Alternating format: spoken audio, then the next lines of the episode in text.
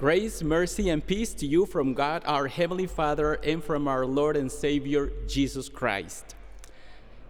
Dear brothers and sisters in Christ, I'm aware that for most of you, it's strange to hear some unfamiliar sounds while probably you are in the cafeteria or somewhere where you just happen to be, and right there, next to you, there is a group of students whose language you don't recognize. Yes, it's again the intense week of classes for the Center for Hispanic Studies, Concordia Seminary. And not only that, but today you will also listen to the message of the gospel from someone with an accent and kind of a broken English that reveals not only that we are immigrants, and just for clarification, legal immigrants, but also that the Holy Spirit is active and working powerfully among the Latino community. And this morning, I'd like to focus your attention on the reading from the book of Exodus and speak about what it means to see God's glory. And I will be using briefly some phrases in Spanish, just that our people would also understand. Hermanos y hermanas, brevemente quiero decirles que estaré enfocando nuestra atención en el tema acerca de ver la gloria de Dios y de qué forma nosotros en el presente la vemos. Brothers and sisters, we all need to have God's assurance that we are going to heaven and will see God's glory face to face. But unfortunately, not everyone has this conviction, and this reminds me of the pastor that was preparing a dying man for his voyage into the great beyond. Whispering firmly, the pastor said, "Denounce the devil. Let him know how little you think of his evil." The dying man said nothing. The pastor repeated his order. Still, the dying man said nothing. The pastor asked, "Why do you refuse to denounce the devil and his evil?" The dying man said, "Until I know where I am heading, I don't think I ought to aggravate anybody." This is not good theology, but this illustrates how many people are in this dark world. Do you have in your heart the certainty that you will see God's glory? Moses was one of those unique individuals in the history of the church. His duty was to lead a rebellious, self-centered, stiff-necked people through a desert to the promised land. And to get this job accomplished, Moses needed a close relationship with the Lord. Now, when we come to chapter 33 that was just read, Moses has just received the Ten Commandments and the law from the Lord. He was gone for 40 days and 40 nights while he received the law, and while he was away, the people made a golden calf, began to worship it as God, and committed terrible sin of immorality. When Moses came down from the mountain, he saw what they were doing and threw down the stone tablets containing the law and broke them. Now the Lord is angry with the people, and now he refuses to go with them into Canaan. This situation put Moses in a place of discouragement and doubt. He needs something from the Lord if he is to continue to lead these people. Hermanos y hermanas, en la historia que acabamos de leer del libro de Éxodo, encontramos de que Moisés se encuentra en la montaña con Dios, y cuando desciende con las tablas de la ley, encuentra que el pueblo se ha rebelado y por tanto se ha alejado del Señor. Eso hace que Moisés quede en una situación de desánimo y duda, y por tanto necesita algo más del Señor. He needs something else from the Lord if he is to continue to lead these people. So Moses makes a bold request that our theme focuses on. Moses says, "Now, Lord, show me your glory." Moses was asking for something he did not really understand.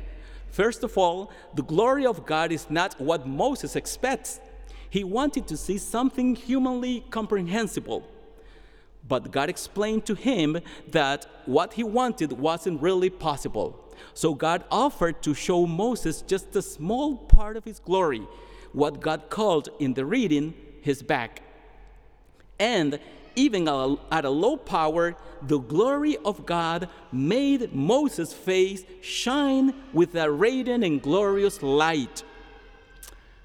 But brothers and sisters, Moses did not see what you and I have seen. We have seen the true glory of God.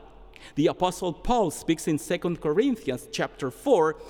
He writes there that the light of the knowledge of the glory of God is in the face of Jesus Christ.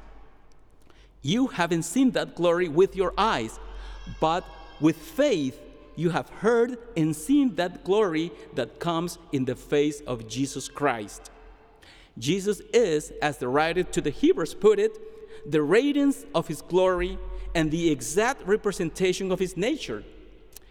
Because no man can see God's face to face and live, God decided to veil his glory in the flesh of Jesus Christ.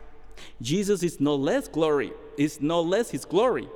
It is just filtered through his human nature so that we human can behold him.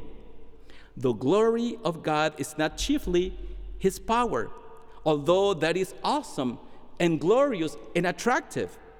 But the glory of God, brothers and sisters, is in his love, in his grace, his forgiveness, and all those things that he has done on behalf of such insignificant creatures like you and me. His love is such that he set aside but did not renounce all that it is to be God, and took on human limitations and human flesh and became a man. Now, I am sure that what Moses saw that day is not exactly what we saw. The Bible says that he saw God's back, and that is his glory, and even his face was shining at that moment. But I am sure, however, that he never heard or saw what you have heard this morning, and every Sunday when you go to worship. Moses never knew, at least until God brought him home from the top of Mount Nebo, that Jesus Christ is the true glory of God, and that the forgiveness of sins purchased and won by the Son of God for you at such a tremendous price is God's glory. Notice also that God knows Moses by name. In verse 12, Moses says to the Lord, "Yet you have said, I know you by name, and you have also found favor in my sight." Then in verse 17, the Lord says to Moses, "You have found favor in my sight, and I know you by name." Brothers and sisters, this is a remarkable truth about God. In holy baptism, God puts his holy name in us, and he calls us by our names, starting a personal relationship with all of us. I think of this as a New Testament concept, but here we find it in the earliest pages of the Bible. You know, a while ago I read a story of a young family who lived in New Haven, Connecticut. One night, their small daughter said the nightly prayer, and as often happens, she got the Lord's Prayer a little bit messed up when she said, "Our Father, who art in New Haven, how did you know my name?" She may have confused the words, but she got the message just right. God is in our cities, and God knows us by name. So if you want to see the glory of God, just like Moses, and who doesn't, then look at the cross where God did the unimaginable and endured the unendurable for you and me. And look at the baptismal font where God called you by name and adopted you as his own in Jesus Christ. Then look at the altar and the Holy Supper there where God feeds you with his true body and gives you to drink of his blood. Finally, look around you at this holy fellowship into which he has gathered you. Don't be deceived by appearances, accents, or the size or color of the crowd. Just look and believe all that God has spoken about his church, and you will be seeing God's glory. In the name of the Father, and of the Son, and of the Holy Spirit. Amen.